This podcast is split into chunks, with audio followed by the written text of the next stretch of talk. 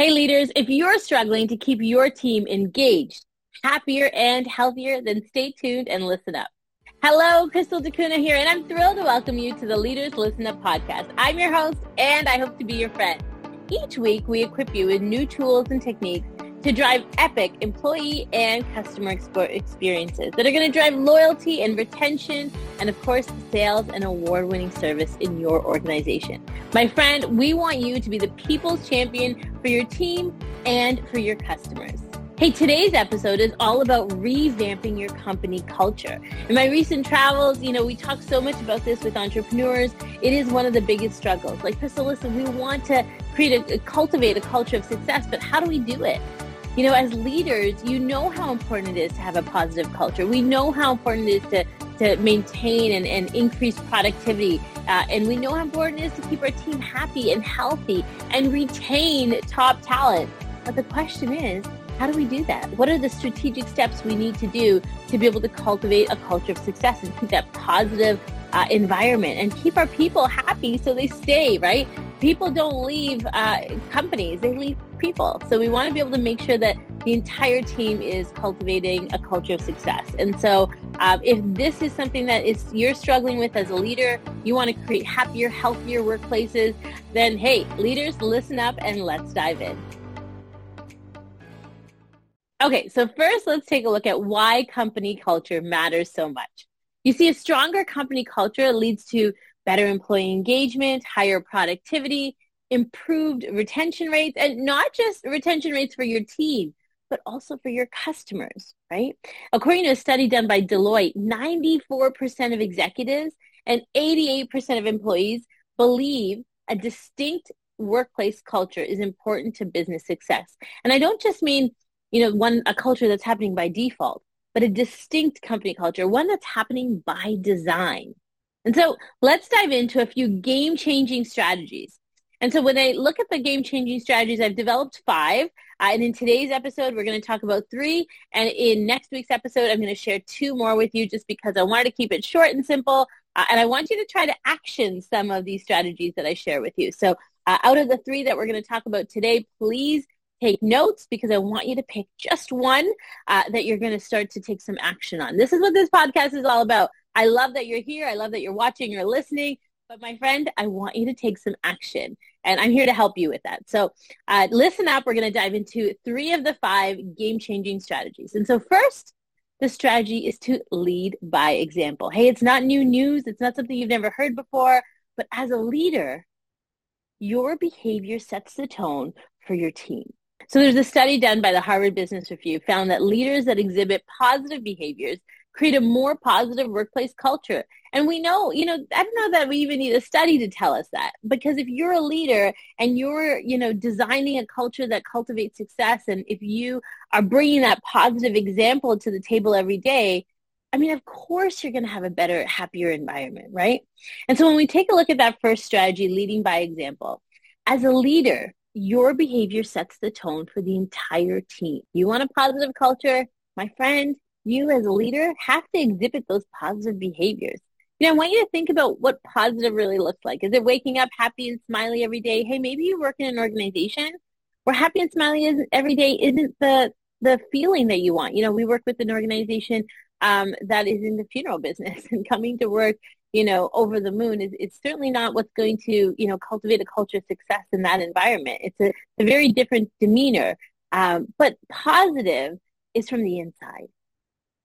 Going up so that you've got that can-do attitude. You've got, you're practicing and you're leading by example in your communication, whether it's your verbal communication, your body language and your facial expressions, perhaps it's your email communication, um, you know, it's just making sure that you're leading by example. However you want your team to show up, are you communicating and connecting in that same way?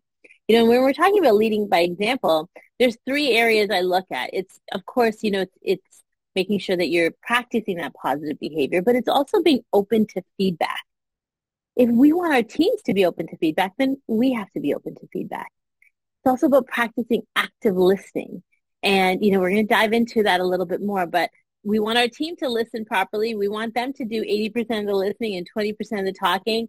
And so when we're practicing that active listening, we as leaders have to do that as well. And then the last one is, you know, showing empathy towards their team members. These are some of the ways that we can we can really uh, lead by example. Is that when we're practicing empathy, when we're uh, listening and, and practicing that active listening, and when we're open to feedback, it allows us to lead by example and allows them to see us. So, I want to share with you, um, you know, a story about my grandfather. So my grandfather, he was a breath of fresh air for me in particular. Uh, he was my example every day in every way. And, um, you know, it's unfortunate. I lost him in 2020. And aside from being, you know, a very challenging time for our family, I almost felt like as if he, when he passed, passed the torch on to me. Now, you know, my family members will probably fight over the torch, but for me, um, I felt like he, he passed it on to me because he was probably the most, he was absolutely the most positive person I'd ever known in my life. Uh, he was a leader of our family and he preached constantly since I was, you know, I remember 10 years old and, and he was constantly talking about the power of positive thinking. And he used to tell me about the book, The Power of Positive Thinking. And I just thought, you know, oh, it was a book. And even in my teenage years, I didn't really get into it. Um, but after he passed, I read the whole thing cover to cover. I always was aligned with positive thinking because he always mentioned it. But to be honest with you, I didn't even know it was a book. I thought it was just something he said uh, until my later years. And so, you know, as an athlete uh, in his younger days, there was a couple of things that he practiced and that he always told me to practice that really aligned with what I'm sharing with you today. Because when he was an athlete, he used to say, you know what, I had to listen to feedback. You know, and even as an adult, he was always open to feedback. In our family restaurants, he always asked us for our opinion. Um, you know, he always took the leadership of his coaches. That was he was a great leader because he was open to feedback. And so you as a as a leader, I want you to think of that. You know, are you open to feedback? Because here we are asking our teams to take our feedback, yes? We might be coaching them and and perhaps, you know, helping them guide them in a certain way. So they need to be open to feedback. And so do we right? And so that's a, a great example of kind of practicing um, what we preach and leading by example. My grandfather was open to doing things differently, whether it was because, uh, you know, he was engaging us in the family restaurants and we, you know, things sometimes weren't going well and, or sometimes they were going well and he was always asking for feedback, but he wasn't stuck in his way. He was always adaptable and willing to change because he was open to feedback, right? He was open to listening.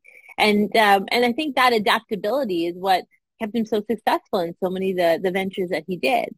He was always really good at active listening. Hey, he talked a lot too, but active listening is something that he practiced. There was never a time in my life where I could remember that my grandfather wasn't listening to me. If I said something, he was always like body language was straight at me. His eyes were straight to me. And, uh, you know, he nodded his head or he said something, but he was always listening. Right. And he wasn't just listening to hear. He was really listening to understand because it always surprised me when a couple days later he would bring that that item back up. And I think that also is a, a, a trait of a really great, great sales professional, which which he absolutely was. So he would bring it up and like almost recycle the information we told him like a week later or whenever whenever it needed to come up. So um, that was something that I knew that you know he wasn't just listening to hear, but he was listening to understand. The other thing he was really great at was empathy, right? Empathy is one of those tools when we're trying to lead by example. We have to be empathetic if we want our team to be empathetic. We want our team to be able to practice empathy with our customers and with each other. And if that's the case, then we have to be empathetic to them. He always invited people to talk to him. And he, again, he listened, but he didn't just listen to, to hear them he listened to understand their story.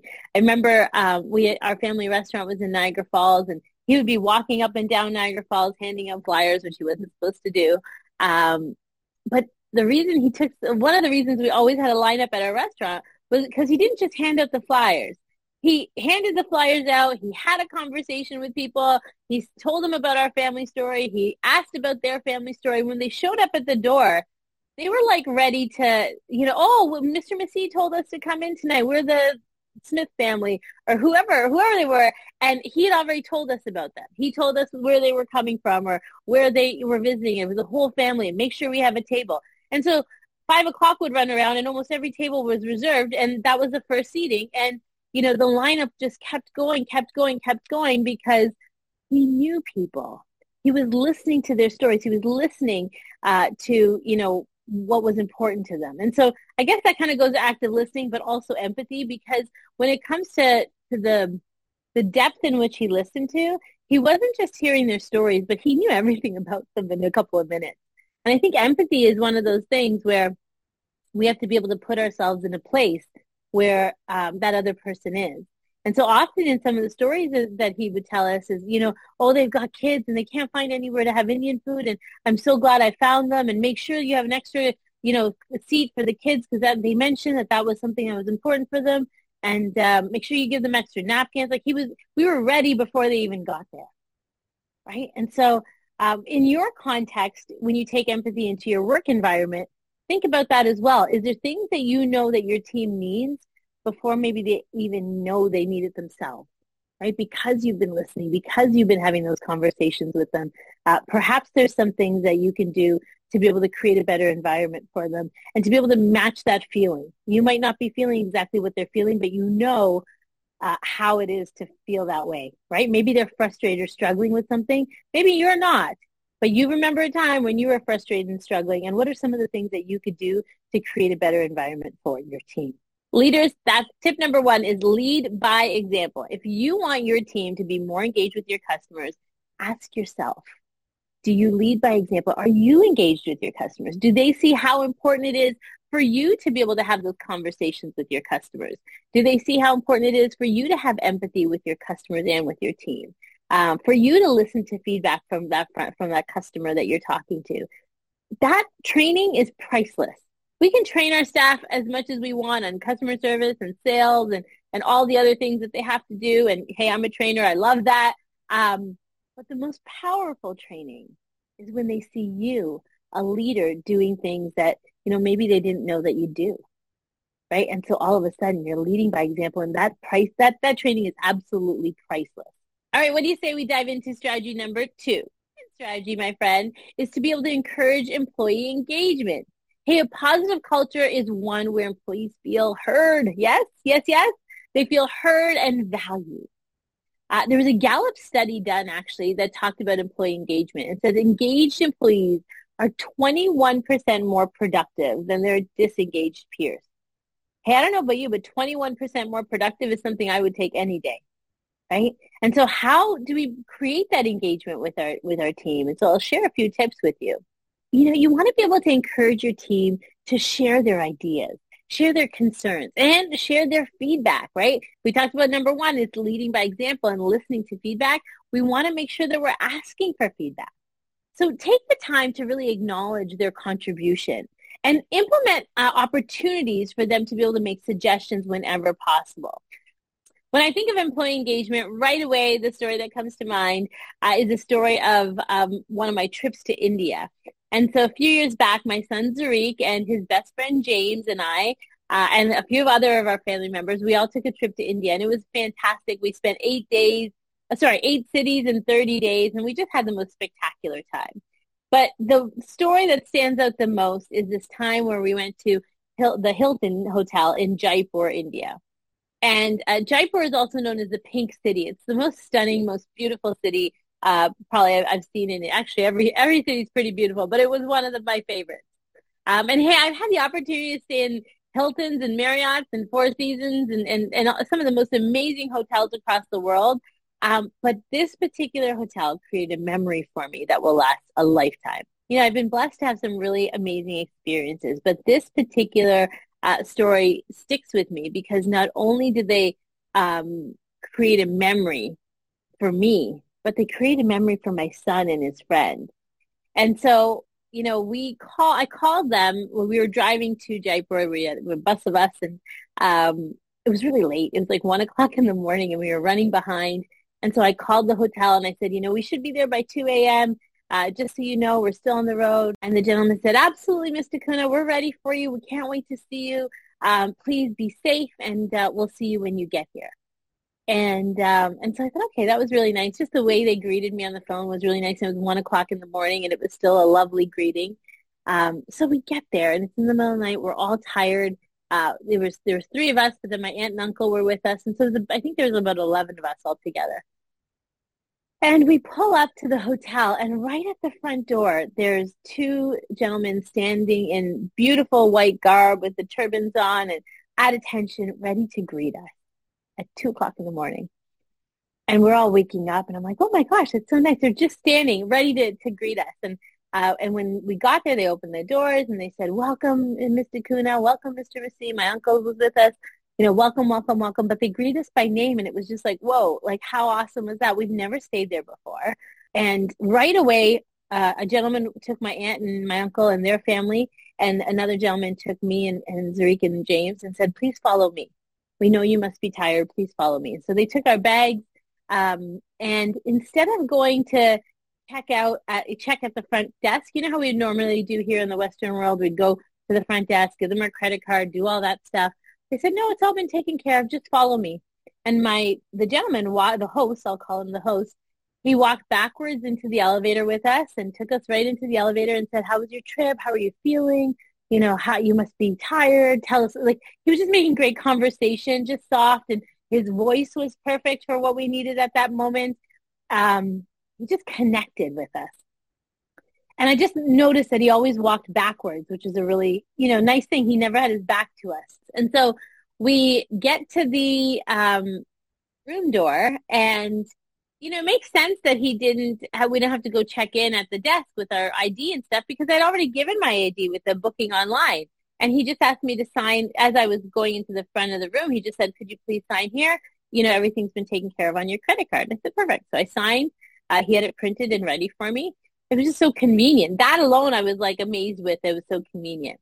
But we opened the doors, and they had com- they had upgraded us complimentary. I have no idea why, but I appreciate it. It was a stunning room, and on the room on the beds they had a pillow on each bed. One had Mr. James engraved on the pillow, and the other one had Mr. Zarik uh, engraved on the pillow. And then at the bottom of the bed, they took long pieces of grass and they wrote out welcome to Jaipur and there was an arrow pointing, like they wrote it out in grass and then there was an arrow pointing to this cake. And the cake was a beautiful chocolate cake and it said, welcome to the pink city.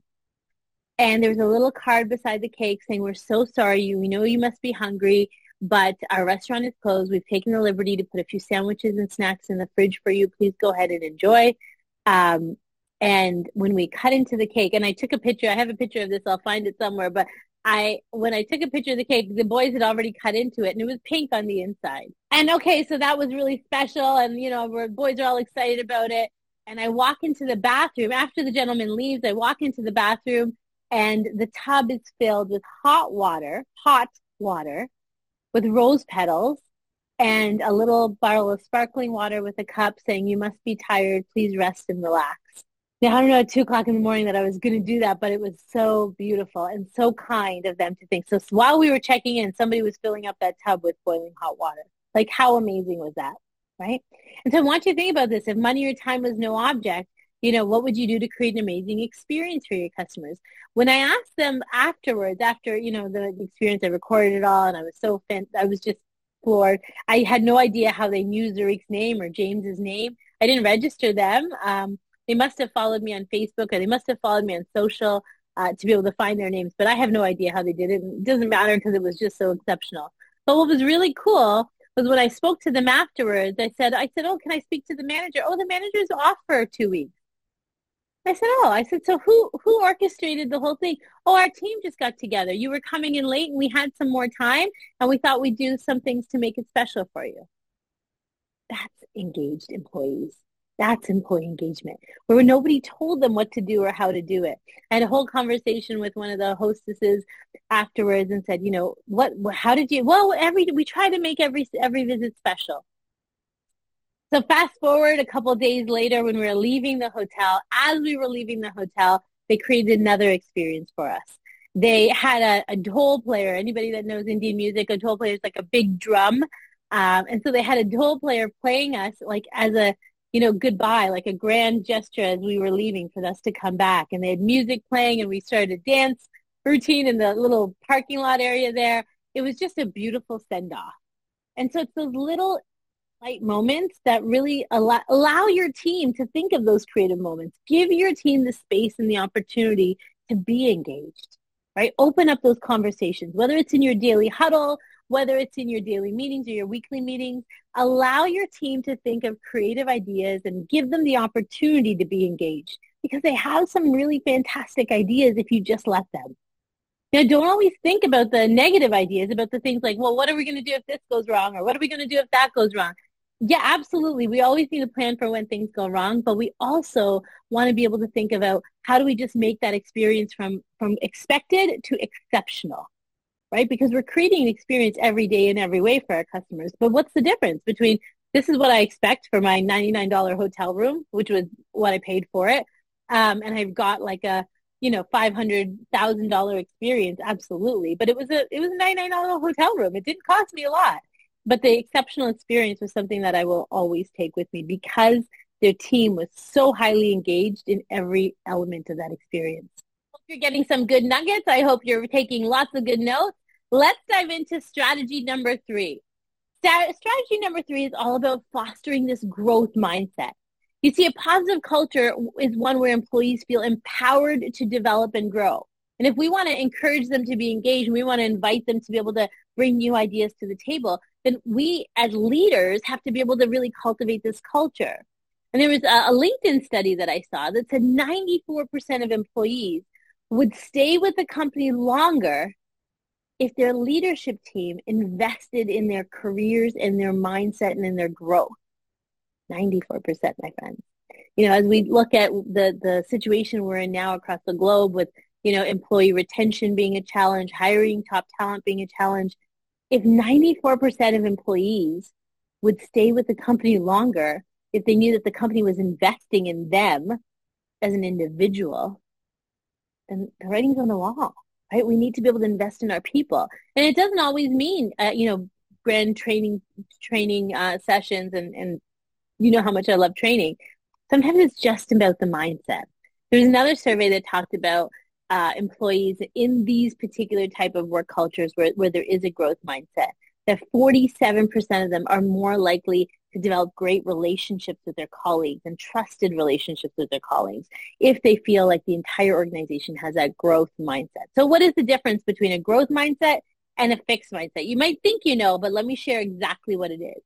So a growth mindset is really a belief that you're not limited by inherent traits or abilities, but rather you really have the capacity to grow.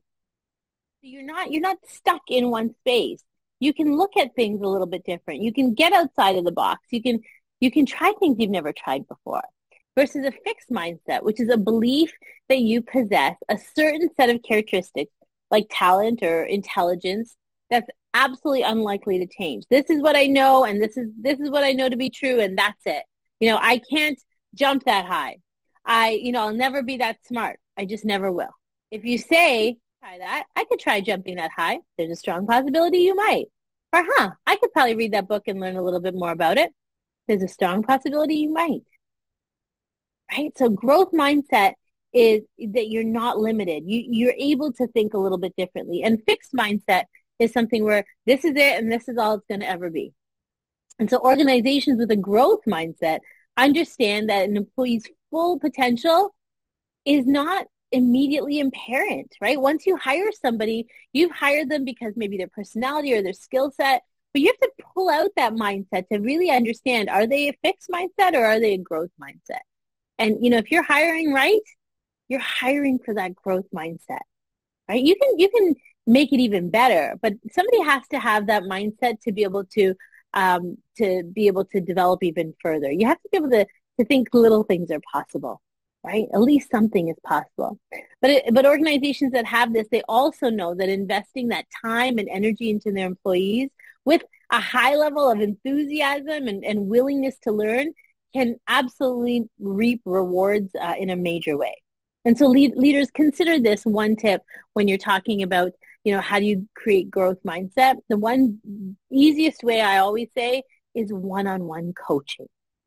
And it's probably the one thing that leaders shy away from the most, uh, one-on-one coaching, because guess what? It takes time and what leader has extra time? that's the time that's the most valuable for you. If you're a leader working 40, 50 hours a week and you've got a team of, let's say 10, 20, 30 people, that's manageable if you look at 10, 10 to 20 minute coaching sessions every week or every other week. You need to have that one-on-one time with your with your team member, one-on-one time to be able to show them, you know, how how much opportunity there really is. One of the things I had done uh, in one of my previous organizations that really helped to develop uh, a growth mindset was the idea of developing this cross-company relationship and cross-company learning. And it was developed through one-on-one coaching. So I had one-on-one coaching sessions with my sales team consistently every week, whether they liked it or not. Um, and nothing bad was happening. Sometimes these coaching conversations were just really celebration sessions uh, where we, you know, met for 20 minutes and we talked about all the good stuff that they were up to. Um, and, you know, that positive reinforcement developed more good stuff the next week. Um, and I positioned it so that in our coaching sessions, they brought things to me. I wasn't coaching them. I was saying, hey, where are you stuck? What can I help with? And if you're not stuck, that's okay too. Let's just chat. Right. So the coaching sessions were always uh, sessions where I didn't have to tell anybody, you know, I gotta, I gotta do your coaching. They were always coming to me. It was because they were getting good value out of those coaching sessions. My goal was to be able to give them something, um, you know, make, make that 15, 20 minutes allow them to be better when they leave those 15, 20 minutes. And sometimes often they gave me a lot as well. And so let me bring it back. So the idea of um, cross-company collaboration and cross-company learning came from a coaching session because we were having this challenge where uh, again and again and again, you know, some team members were getting conflict between, you know, our sales department and a little bit of our, you know, our, our architecture department, our pricing team, uh, that logical thinking side of the company was having conflict with that, um, you know, that growth mindset, that very emotional side of our company. And so they have the logical side had to be a little bit fixed mindset because you know they were building a house. So in order for them to be successful, every I needed to be dotted, every T needed to be crossed. In our world, in the sales world, we need to be a little more flexible and adaptable because in order to close a sale, it wasn't always black and white. There was a lot of gray area. And so sometimes conflict happened there. And we came about this idea. We were noticing there was one conflict that came up in particular consistently. And the reasoning was because we didn't understand why this one thing was so important to that other department. And so what we did was we took uh, two days out of, uh, I think we got everything done in a month or maybe two months. We did it over a slow period of time. But um, one, we did two full eight-hour days where in those eight-hour days, so employee number one, we'll call her Jane, uh, Jane had uh, I gave I created a, um, a booklet where she could go and interview the manager of every department. So she met with the construction manager for half an hour and said, and the questions were all lined in there. You know, what are your expectations of me? How can I make your department's job easier? Um, here's what my thoughts of what I expect of the construction team. Is that right? Is that not right? Uh, it was a great dialogue. So it was about a half an hour. I, maybe I did 45 minutes. I can't remember. But it was between half an hour and 45 minutes where they had one-on-one with the leader of that team. And it created a lot of clarity for the employees because, you know, now they knew the expectation. And now, you know, it was a happier, healthier environment. Right away, it was a happier, healthy environment because the, the construction team started noticing changes and we understood why they were asking for it and and then they did that with every department. They did that from with the president, the vice president, the sales and market, the marketing team, every department of the organization. The salespeople met with, and after two solid days of that, um, so it must have been a full hour then because we went through everybody. It was just a whole nother transformation. The company culture pretty much changed overnight because all of a sudden there was this mutual respect they respected the sales professionals and they were learning a little bit more about the challenges that they were coming up with.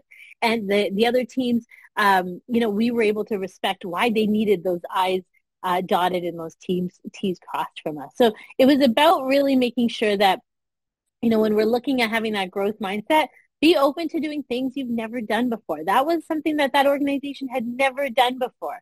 And it was something that allowed us to be able to, everybody to think differently. It opened up our minds so that you know, those, the construction side of the business and the architecture side of the business, they, although they needed to be a little fixed minded, they started becoming a little growth minded because they were seeing it from our side. They were seeing it from our vision. And although the sales team needed to be growth, had that growth mindset, they were starting to become a little bit of that. They, they engaged that fixed mindset because they understood how important and how valuable it was for, um, for the other parts of the organization. Anyhow, one-on-one coaching is a great um, opportunity for you to develop some some growth mindset to be able to have that one-on-one coaching with your team as a leader uh, it's so so imperative to be able to make that shift um, and it, it allows you to really shift your perspective so try that give it a shot and hey if you can't do every team member start with like five or ten uh, and move on from there. But start one-on-one coaching. If you're not doing it it's really imperative. And if you are doing it please tell us your successes and your challenges with it because we'd really love to know. Um, and maybe you're, you've, you've learned some ways we can do it even better and share it with us. Those are things we all love to know. So there you have it my friend. Three out of five of the game-changing strategies for revamping your company culture Tune in next week and I'm going to share the next two tips with you. I hope that today's session uh, allows you to cultivate a culture of success within your organization, creating a happier, healthier team and company culture. But number one, I want you to pick one thing. So either you're going to start leading by example, you're going to start to practice employee engagement, or start to think of ways that you can create a growth mindset in the entire organization, not just a few people, but for the entire organization. So as you listen to this episode today, I want you to feel inspired to take action. Pick just one of those three. Next week, I'm going to share a couple more with you, but pick just one of those three and start taking action. And remember, my friends, if you are ready to cultivate that culture of success so that it's a happier, healthier environment, it takes time. It takes a little bit of money and it takes resources. Time, money, and resources is the, the things that will help you uh, to put some of these tools that I've shared with you into practice today. Because, you know, we all want to cultivate that culture of success, but it, it's, it has to be intentional. We have to stop letting our culture happen by default. Yes, it's, it may be happening by default right now. And we have to start making sure that it's happening by design. What exactly do you want it to feel like? And this is a great time to invite your team. Again, engage that team into like, hey, what does it feel like right now this is what we do with a lot of organizations. We'll have these workshopping sessions. Well, what does it feel like right now? This is the survey that we've got the survey results, but we want you to speak freely. How does the company culture feel right now? And, you know, where do we want it to be? And why is that important? And what do we need to do to get there? And a lot of that is self-awareness. You know, a team member can start to really uh, practice, you know, how am I going to contribute to making sure that it gets there? We want your team member to feel empowered and engaged um, and really a contributor to your culture.